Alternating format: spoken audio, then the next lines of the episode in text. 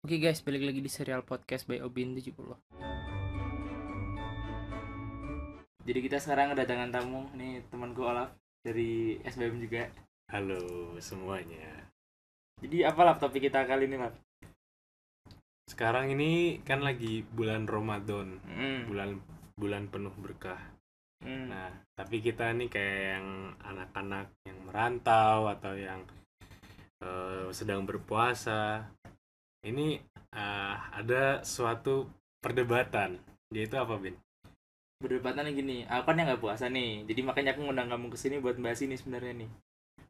Beda gak sih mahasiswa normal pada saat bulan-bulan biasa, bukan bulan Ramadan, sama pas lagi bulan spesial nih, bulan Ramadan nih? Dia itu pengeluarannya lebih hemat atau lebih tinggi gitu? Dan perbedaan-perbedaan lainnya lah, menurut lu gimana? Kalau menurutku nih ya, kita biasa makan 3 kali sehari. Bulan biasa tuh bulan ya kan? Bulan biasa. 3 kali sehari yang pasti paginya. Biasanya loh ya. Pengeluaran di pagi hari buat sarapan tuh nggak terlalu besar. Soalnya emang niatnya buat sarapan itu ngecukupin energi. Bukan tapi, makan banyak gitu. Tapi sebentar gue potong, intinya tuh kita bahas secara umum ya. Kan ada emang orang-orang yang secara pribadi dia nggak makan pagi. Ini kita bahas orang yang normal. Maksudnya sehari makan 3 kali gitu loh. Jadi pagi itu makanan ringan lah ya, nggak buka. Berarti kalau misal sekali makan 30.000, pagi itu yang nggak dipakai semua kan? Betul. Paling apa sih? Gorengan, susu, sereal, betul. Indomie gitu-gitu kan? Yang penting buat berangkat, perut isi gitu lah.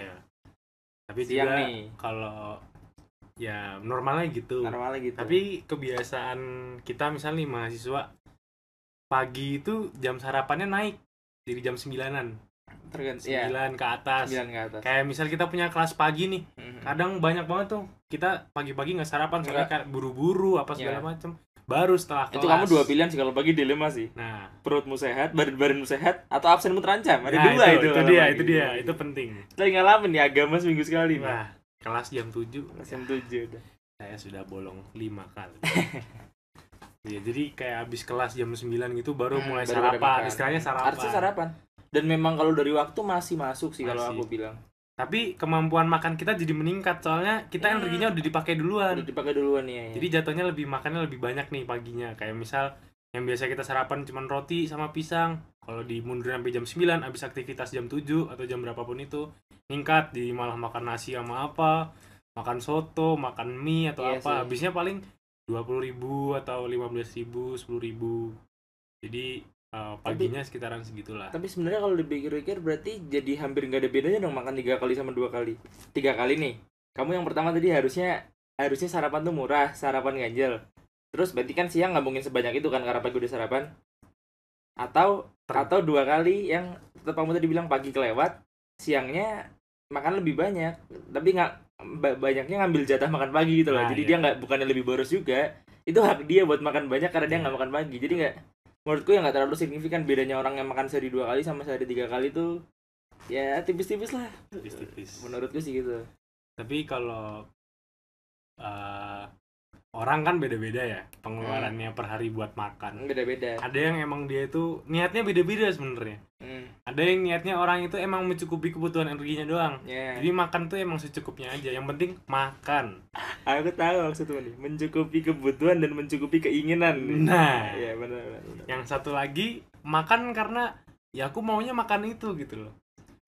Jadi misal kayak kalau kita pikir-pikir nih sebagai manusia normal, kayak makan tuh kan butuh karbohidrat, butuh protein gitu-gitu. Sesimpel nasi telur ya, maksudnya gitu. Nah, nasi ayam. Kalau misalnya kita mau makan yang on budget gitu kan, kita cuman siangnya makan nasi telur tempe, sop di warteg gitu misalnya, habisnya cuman 12.000. Bisa kan? Bisa banget. Dan sehat nggak sehat? Sehat. Cukup nggak cukup? Cukup. Ya kan? Tapi kalau misal kamu pengen makan makanan yang lebih fancy gitu, misalnya yang lebih mahal, update Instagram tuh biasanya itu. Atau mau makan yang nggak fancy tapi mahal gitu, misalnya kayak makanan branded, yang nggak perlu difoto. Misalnya kita kayak makan McD, ya kali bos makan McD difoto gitu kan, tapi mahal McD-nya. Nah gitu, itu kayak lagi pengennya makan ini atau emang lagi butuh.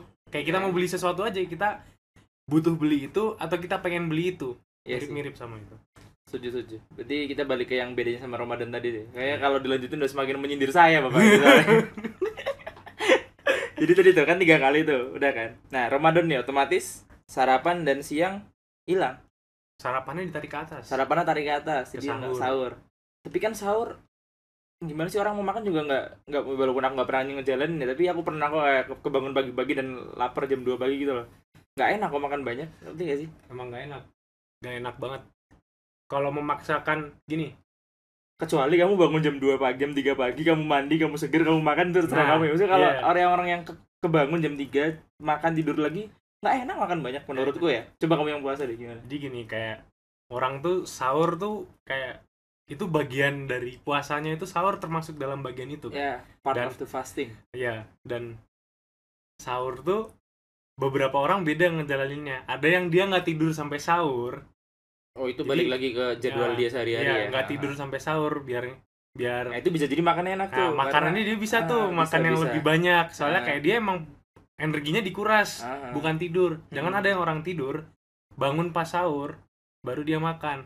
Nah, dan mayoritas orang gitulah kita anggap ya. Soalnya sayur kan, gitu. Sahur kan udah pagi, maksudnya nunggu pagi juga kelamaan sih. Nah, mahasiswa paling nggak kan ada kelas gitu. Dan biasanya nih orang bangun tidur, duh, balikin nyawa aja susah gitu. Ini ya, balikin bener. Nyawa langsung disuruh makan gitu. Dan itu kayak, bu, makan seenak apapun, kalau kita belum masih setengah-setengah nih, perasaannya, nyawanya masih setengah-setengah tuh kadang malah jatuhnya malah ntar kebanyakan, malah nggak enak perut atau nggak nafsu gitu. Makanya tadi kalau kita bahas mencukupi kebutuhan atau mencukupi keinginan. Nah. Yang sahur nih nggak ada keinginan-keinginan, kayaknya sih lebih ke kebutuhannya sih. Yang penting perut tuh isi buat menjalani hari itu tanpa makan nantinya gitu. Nah itu, jadi kayak menurutku sahur secukupnya itu udah cukup banget. Misal kayak kita tuh cuman kayak saya nih kemarin cuman makan nasi sama 1 butir tahu bakso.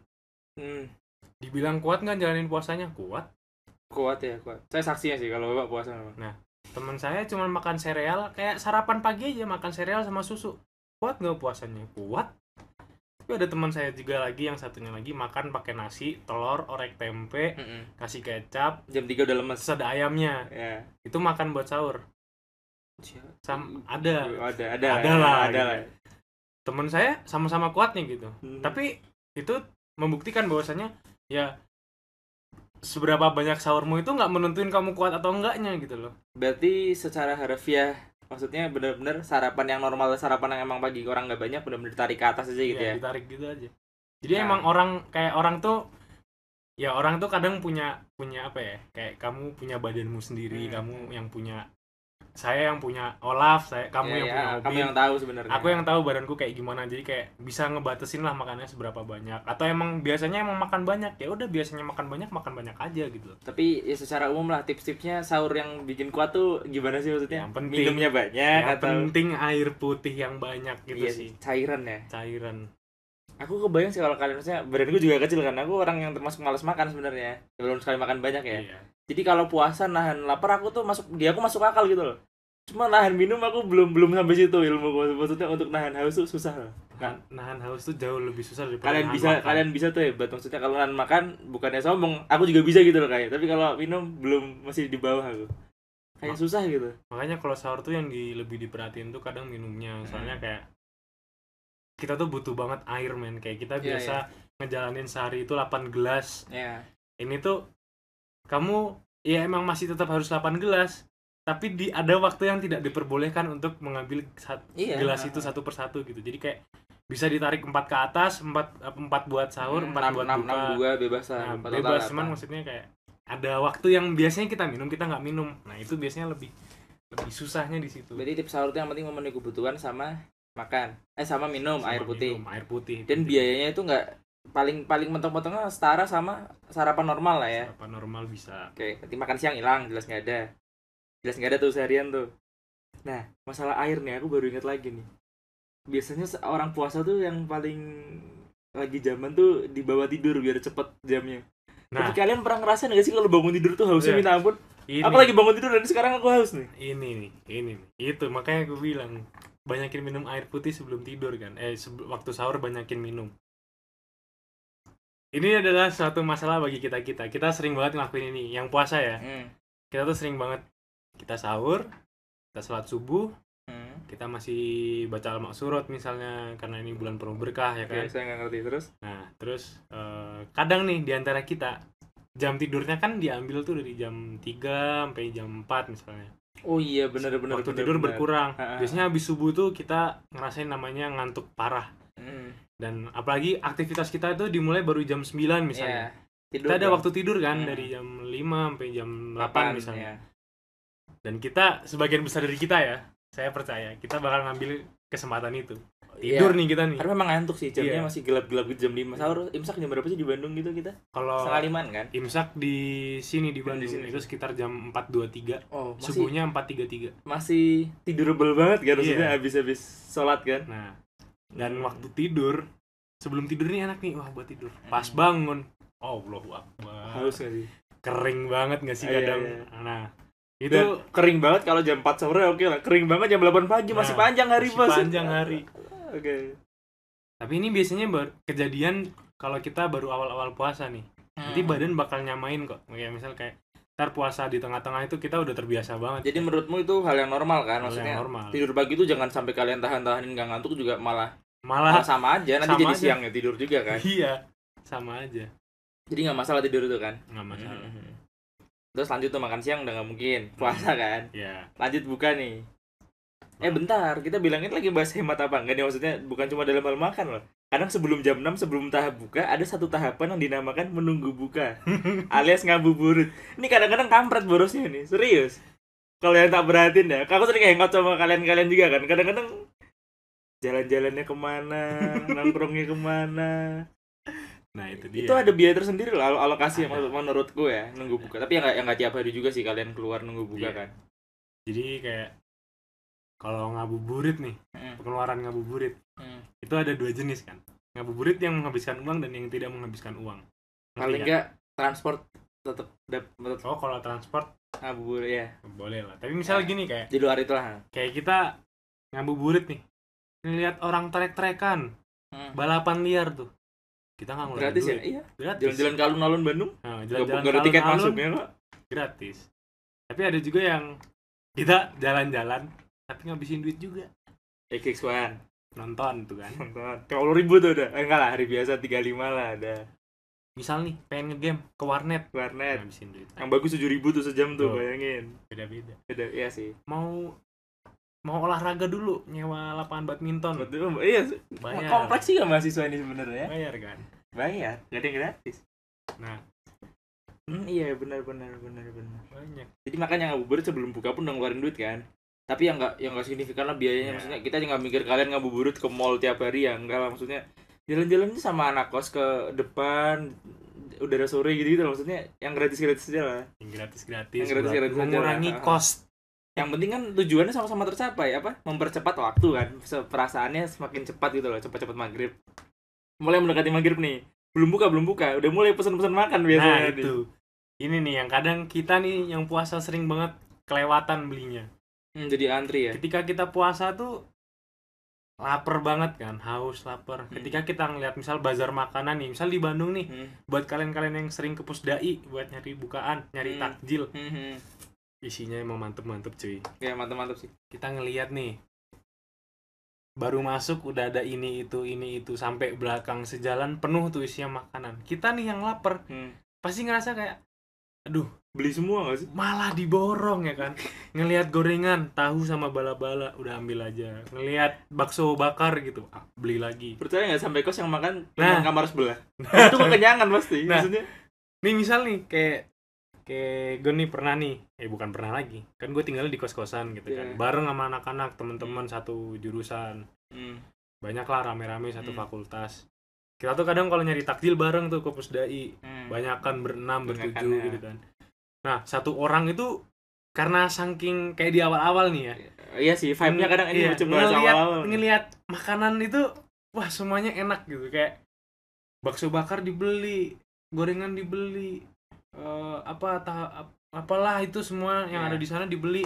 Kolak, nyampe macam-macam lah. Nah, macam-macam nyampe kos tuh satu orang sekitar 2 kresek gede gitu. 2 kresek. Setara 3 orang gimana ya bahasanya? Satu orang setara 3 orang gitu belanjaannya. Setara belanjaan 3 orang normal ya. Nah, waktu dibuka udah Allahu Akbar, alhamdulillah buka puasa, Allahumma laka sumtu, kita makan nih. Makan. Kita beli 3-4 barang misalnya. Kita baru makan gorengan.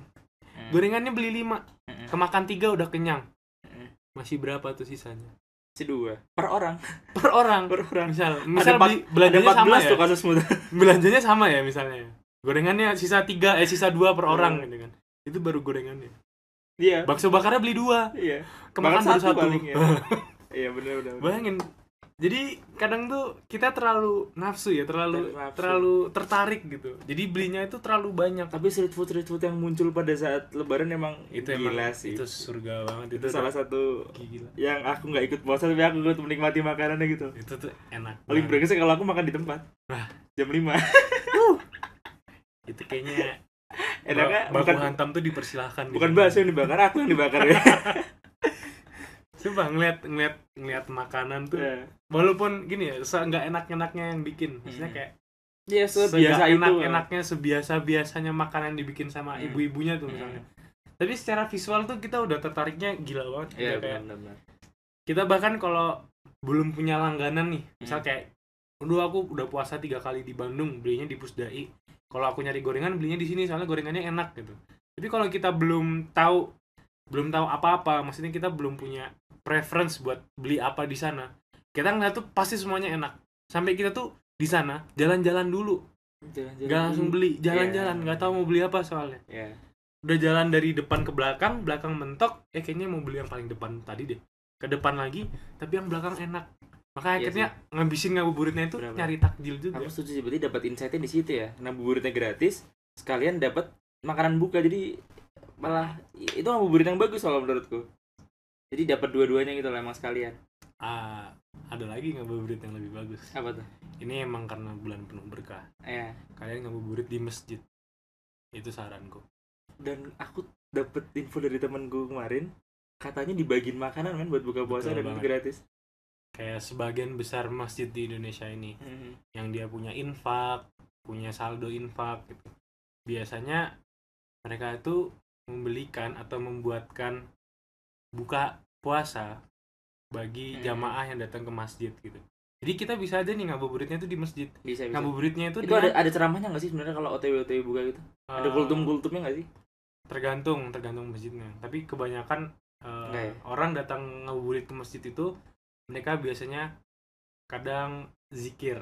Zikirnya itu kayak kita baca Al-Ma'surat sore gitu. Jadi kita baca nanti menjelang buka kita ngebantuin persiapan untuk berbuka puasa di masjid tersebut. Itu pahalanya luar biasa loh. Kita ngebantuin ngegelar kain, ngebantuin naro-naro piring, naro-naro gelas, nyusun nasi boxnya, nyusun takjilannya. Itu ngabuburit positif lagi, gratis lagi, dapat berkah lagi. Bukan cuma berkah pahala tapi berkah sebenarnya yang makanan itu. Makanannya juga gratis gitu. Tapi kalau beli saran hati kalian, maksudnya motivasi berangkat itu jangan makanan lah. Bener Olaf yang tadi Olaf bilang, motivasi berangkat itu ya memang memperbaiki diri dalam arti ngabuburit yang bermanfaat gitu loh. Yeah. Jangan sampai aku sana biar makan gratis, itu aku agak risih sih dengernya. Gimana ya, terserah sih orang maksudnya. Tapi saya gitu, pernah melakukan itu. Gitu banget sih maksudnya motivasi dalam hatinya itu loh. Yeah. Itu mah ya otomatis, tapi kalau bisa maksudku sekalian emang ya di masjid lah beribadah rame-rame kan juga pahalanya berkali-kali lipat gitu kan. Betul banget Bin. Kalau emang mau makan bareng ya makan rame-rame juga lebih seru kan gitu kan kira-kira kan. Dapat kenalan baru, macam-macam lah.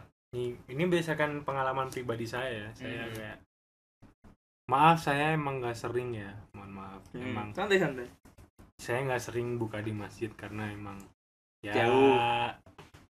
Ya, saya masih manusia yang lalai kadang masih belum bisa benar-benar dari awal emang di masjid sampai nanti tarawih gitu kadang masih bolong adalah urusan-urusan yang emang ya gimana gitu. Urusan tapi saya sekarang UAS ulangan akhir semester gitu. Macam-macam kok, bukan berarti urusan yang negatif loh, enggak ya, emang ada tapi acara. Saya pernah melakukan namanya buka puasa di masjid, bahkan mempersiapkannya.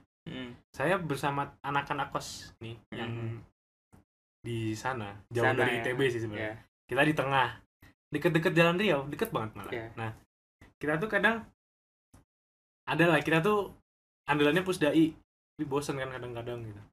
Akhirnya kita memutuskan kayak jam 5-an gitu.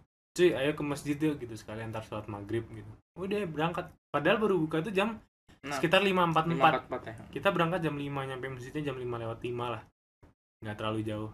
Nyampe di sana ya udah kita ngabuburit di sana, nggak ada aktivitas di masjid nih. Misal kita emang lagi mau baca Al-Quran gitu, tapi kalau misalnya emang lagi nggak mau ngapa-ngapain, maunya ngobrol-ngobrol aja di masjid gitu. Tapi nanti ketika mendekati waktu berbuka, kita bakal ngelihat aktivitas dari para jamaah di masjid yang lain. Itu pasti mereka nyiap-nyiapin. Secara otomatis nah, sih. Kita emang tujuannya salah satunya itu, ngebantuin. Kita ngebantuin sampai bapaknya itu nanya, "Mas, maka nanya." Bapaknya sampai ngomong, "Wah, Mas, makasih udah dibantu." gitu. Kita malah ngerasa bukan terbebani. Kita tuh enggak terbebani sama sekali. Enggak. Tapi kita tuh ngerasa ada ketenangan dalam hati bahwasanya saya berguna udah ngelakuin ini, kayak itu tuh kebaikan gitu. Gak ada salahnya ngelakuin kebaikan. Dan kita udah ngebantu semua, kita juga dapat bukaan gratis. Nah, setelah bukaan gratis, kita setelah buka puasa nih. Buka puasanya itu biasa nggak dimulai dengan yang berat, emang bener-bener takjil. Jadi kita cuma makan gorengan, makan jelly, makan minuman manis gitu. Makan kurma. Di masjidnya. Ntar mendekati, kan udah azan tuh. Abis azan kan buka. Udah kurma tadi. Nah, azan buka kan? Iya, buka. Nah, abis azan kan iqomat buat sholat maghrib. Nah, di antara situ kan kita nggak mungkin dong abis buka puasa cabut yuk. Nggak mungkin. Etikanya nggak jalan sih.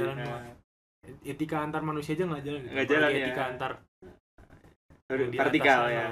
Bayangin. Nah, kita tuh berarti sholat di situ ininya. Sholat di situ. Tapi maghrib, sebelum kita sholat, kita ngelakuin namanya, kita mempersiapkan. Kita juga membereskan. Jadi kita nggak cuma nyiapin terus makan, tapi kita juga habis makan kita beresin. Yang sampahnya dibuang, tikernya digulung lagi. Ya beresin lagi tergantung kondisinya sih ya. Kalau masih sempat nyuci nih, kalau misalnya nggak ditumpuk, masih sempetin nyuci, baru kita sholat.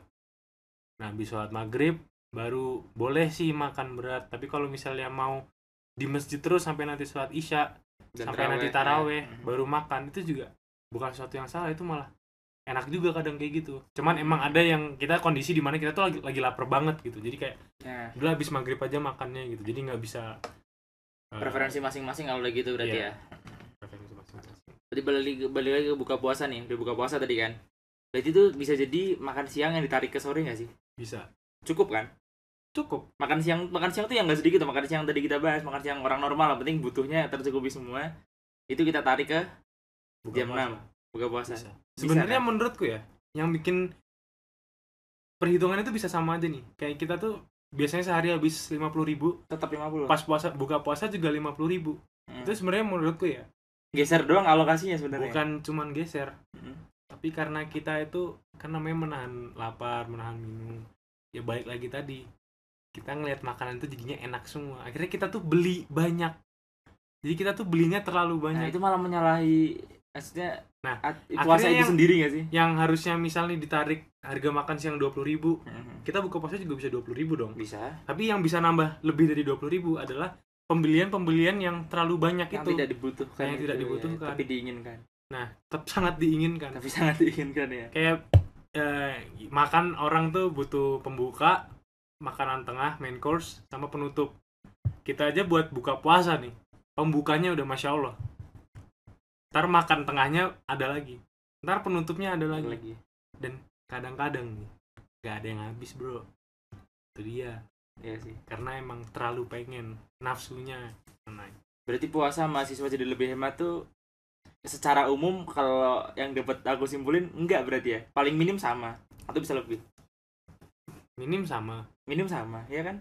Tapi kalau maksudku gini, ini bicara yang ngekos ya. Kalau kalian yang aktivitas harian terus pulang ke rumah makan dimasakin ya, itu jelas kalian lebih hemat.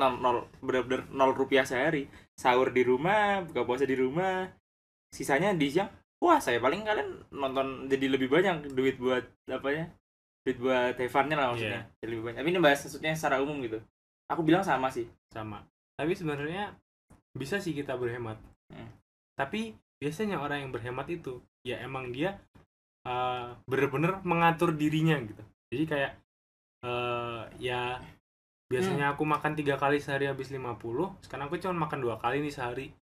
Kalau misalnya dihitung-hitung dengan porsi yang sama, dengan maksudnya kita tuh nggak pengennya makan apa, tapi yang kita butuhin doang, itu mungkin bisa lebih hemat gitu. Oh, berarti gini poinnya lah. Puasa tidak berarti membuat secara otomatis kita menjadi lebih hemat, tapi kalau kita mau itu bisa menjadi kesempatan untuk membuat kita lebih hemat, ya nggak sih? Bener. Apalagi kita punya tujuan. Tapi kalau dibilang secara otomatis logikanya 3 jadi 2 lebih hemat dong, enggak, kita nggak bisa bilang gitu ya. Tapi kalau emang kita mau dan emang diniati, tergantung niat kamu mau jadi, mungkin puasa ini ajang kamu buat mengumpulkan duit, nabung. Puasa ini ajang kamu biar jadi lebih kurus, diet gitu kan. Semua orang punya urusan masing-masing gitu lah. Dan itu kalau dilakuin bisa banget. Apalagi kalau kita punya tujuan kayak yang kamu bilang tadi kan, kayak misalnya saya berbadan besar ya. Kan podcast puasa mereka nggak tahu loh. Oh ya maaf ya. Tapi kalau aku ya udah sih. Puasa itu kan menahan nafsu, menahan lapar, menahan haus gitu. Banyak lah menahannya. Nah, banyak orang, gak banyak juga sih, beberapa orang lah istilahnya, puasa itu ada ajang tersendiri kadang bagi orang-orang kayak saya nih, ada visi misi tersendiri, ada visi dan misinya sendiri. Tapi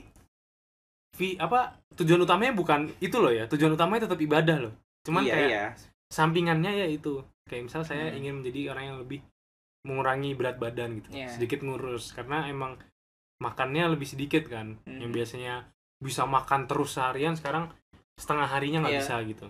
Nah, biasa pagi sarapan, habis itu Oreo, habis itu susu Ultra Milk, habis itu Batagor, siomay, Indomie bang.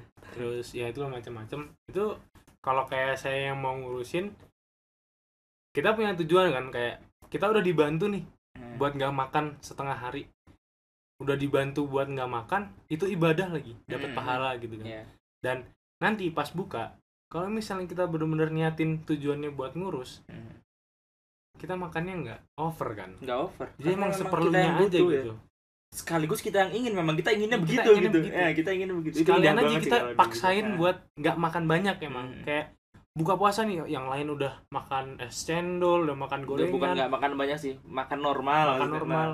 Kita ngurangin dirinya bisa aja cuma minum air putih sama kurma 2 gitu misalnya. Atau cuma minum yang manis, es teh manis. Dah. Habis itu makan malamnya ya biasanya nih, makan malam. Bentar lah, berarti udah nih masalah buka puasa udah ya. Itu tergantung soal kalian mau apa enggak, tapi kalau dibilang secara otomatis lebih hemat enggak juga, enggak bisa gitu. Tapi kalau kalian mau, itu bisa tercapai gitu loh. Lanjut buka puasa selesai, tarawih. Makan malam enggak sih sebenarnya, orang kalian udah makan jam 6 itu cuma selisih berapa jam gitu. Masa makan? Gini. Orang Indonesia belum makan nasi, belum makan.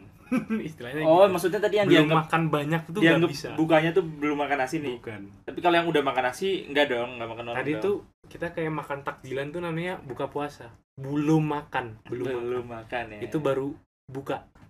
Jadi istilahnya kayak kita tuh cuman ngebuka puasa. Batalin lah bahasanya. Ngebatalin. Ngecup air putih gitu kan. Tapi ngebatalinnya kadang orangnya udah makan gitu. Tergantung orang. Kayak kita bahas yang orangnya batalin doang gitu kan. Emang sunahnya kalau dibatalin lebih bagus secepatnya kan. Secepatnya batalkan setelah azan gitu kan. Misal kalian buka di rumah, minum air putih, makan yang manis, berangkat banyak-banyak, langsung ke masjid sholat maghrib. Baru habis sholat maghrib, ada nih yang langsung makan atau ada yang berdiam sampai isya di sana. Ya, emang tergantung orang-orang.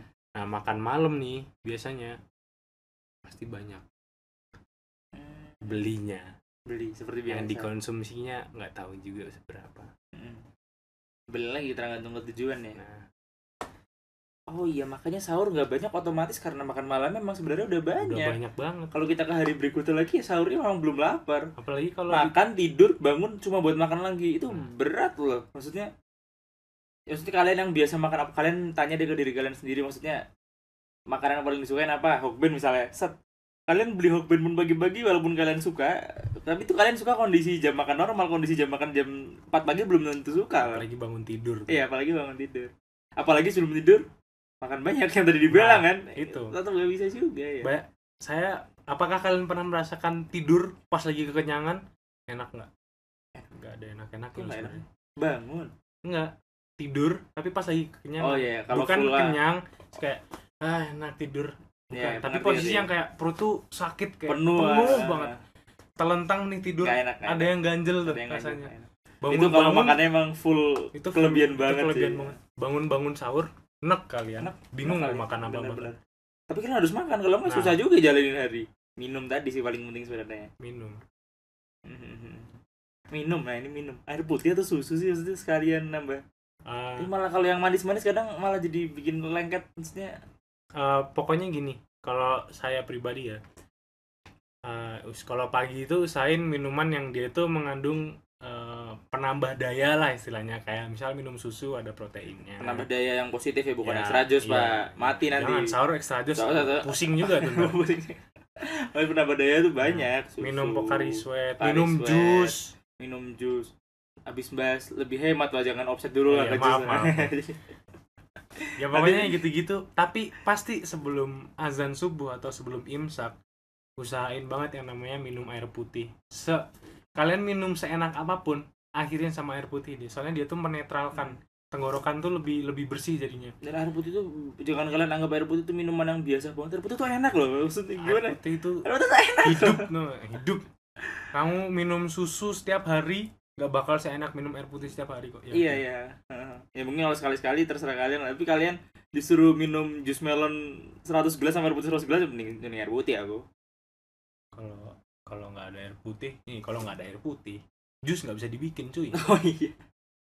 Tadi yang masalah jus tuh nggak harus bagi-bagi jus loh ya. Nanti tiba-tiba ada pendengar yang minta uang sakunya habis tuh di tengah tuh, minta ke orang tuanya. Wah, uangku kurang. Puasa kok malah boros. Kemarin aku dengerin podcast disuruh minum jus tiap pagi. Kan kacau lah. Tergantung masing-masing loh ya. Sebenarnya masalah tentang Ramadan ini pengeluaran semuanya itu emang masih tergantung orang ya. Balik ke orang ya pasti. Cuma sangat berpotensi untuk gitu maksudnya kalau emang yang mau memanfaatkan. Ada yang bisa jadi kurus, ada yang bisa jadi nabung, ada yang bisa jadi ya maksudnya itu tergantung berpotensi untuk membantu. Ramadan itu banyak hal positifnya loh daripada negatifnya. Malah nggak ada negatifnya. Benar-benar segitu. Jadi masalah mau boros atau enggak terserah kalian. Itu di Ramadan untuk diet. Mungkin bisa Ramadan untuk mengembangkan badan. Bisa jadi ya kalau makannya, tapi nggak bisa, susah. Masalahnya gini ya, Bin. Aku sebenarnya secara pribadi jarang banget orang, puasa saatnya mengundurkan diri. Iya, jarang. Tapi kejadiannya banyak yang gitu. Iya, kejadiannya yang jadi lebih besar, tapi tanpa niat biasanya. Tanpa niat. Bukan soalnya emang karena sebenarnya makan malam tuh nggak boleh banyak-banyak cuy. Karena tadi tuh bakso bakar yang tadi kita itu tapi sayang lah nggak yang nggak dihabisin. Selain di bulan Ramadan deh, selain di bulan Ramadan tuh makan malam sebenarnya jangan banyak-banyak soalnya kayak aktivitas kita di malam hari itu nggak banyak. Nggak ada ya. Makanya kayak saya sangat kesal dengan kenapa semua makanan enak itu ada di malam gitu. Itu saya sangat yang membuat badan saya seperti ini tuh karena kayak gitu. Nggak kan makanan martabak manis aduh. Di sini nyebutnya martabak manis ya? Jangan bilang ada di situ tuh, ada satu. Oh, ya enggak, kalau aku di Semarang disebutnya kue Bandung, soal dari Bandung. Oh iya. Aku terang bulan. Yang namanya martabak itu martabak yang digoreng pakai minyak tuh. Nah, itu martabak itu, telur. Itu martabak iya, itu martabak. Kalau martabak manis itu kue Bandung namanya. Ya, beda-beda. Cuman kayak karena itu tadi karena kebanyakan makan malam-malam waktu puasa tuh, waktu buka over. Kalian mungkin over tuh selama setengah bulan 30 hari. Setengah bulan.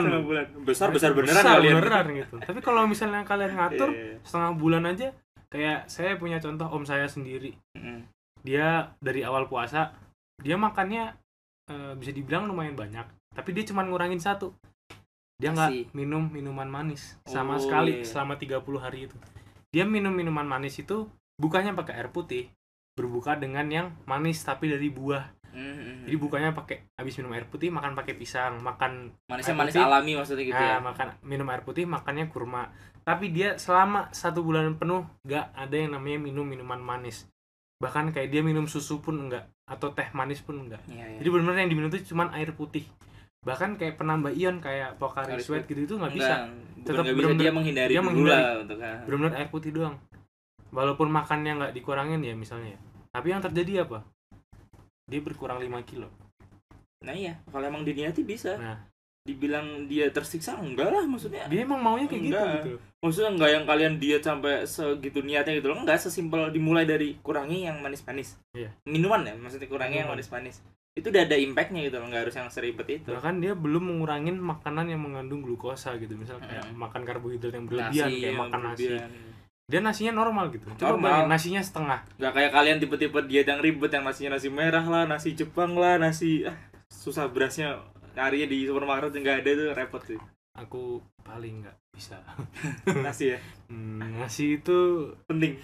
Diganti nasi merah tuh walaupun sama-sama nasi masih ada feel yang kurang, maaf. Kalau diganti black rice kemarin Bapak beli ya, nggak salah. Agak warna topik dikit nih. Habis beli black rice nih, nasi hitam. Cuman saya mohon maaf nih.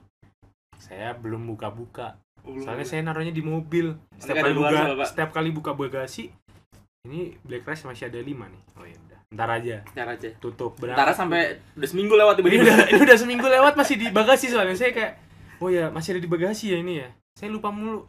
Jadi nggak tahu kalau black rice ternyata rasanya mirip banget sama nasi putih. Mungkin bisa membantu saya banget. Tapi kayak nasi merah kemarin saya masih sedikit. Iya sih. Enak lah. Intinya kesimpulan mungkin segitu dulu kali ya. Apa materi tentang Ramadan ini. Untuk penutup, satu kata adalah Ramadan. Bukan satu kata ya. Maksudnya yang mau kalian sampaikan apa, janganlah buat mahasiswa-mahasiswa di luar sana tentang Ramadan. Closing statement. Closingnya. Jadi di bulan Ramadan ini yang terpenting kan ibadahnya, ya kan. Yang penting di bulan Ramadan ini adalah puasanya. Karena emang ada tujuan yang lebih mulia kan, puasa itu buat apa gitu. Puasa itu tujuannya bukan buat buka dengan yang enak banget atau apa. Setuju. Yang penting itu puasanya. Ya kan? Kita tuh bulan penuh berkah ini. Bulan yang benar-benar kita tuh, ini tuh ajang bulan untuk mencari kebaikan sebanyak mungkin. Maksimalkan. Nih, ada pemborosan yang baik di bulan Ramadan. Berboroslah iya, untuk orang lain. Bagilah rezeki kalian. Buatlah bukaan gratis. Kalian bagiin takjil di pinggir jalan, kasih pekerja-pekerja, misalnya gojek-gojek atau apa, kalian kasih apa. Itu secara finansial uangnya emang terkuras kan. Tapi ingat, pahala yang kalian dapatkan jauh dari apa yang kalian keluarkan. Jauh lebih banyak. Setuju sih. Kayaknya aku bakalan bahas di topik podcast-podcast berikutnya. Memberi itu bukan berarti kalian kurang, menurutku kalian dapat lebih lah. Itu nanti adalah topik lain. Emang segitu dulu dari kita hari ini ya. Kalau kalian yang nonton di YouTube bisa komen di bawah mau request podcast-podcast apa lagi, bahas tentang apa. Aku bakal coba nih nyari bintang tamu yang tepat buat bahas topik-topik berikut loh. Di sini Olaf cukup relevan lah buat bahas tentang Ramadan. Yo. Oke, thank you. See you in the next podcast. Bye, bro.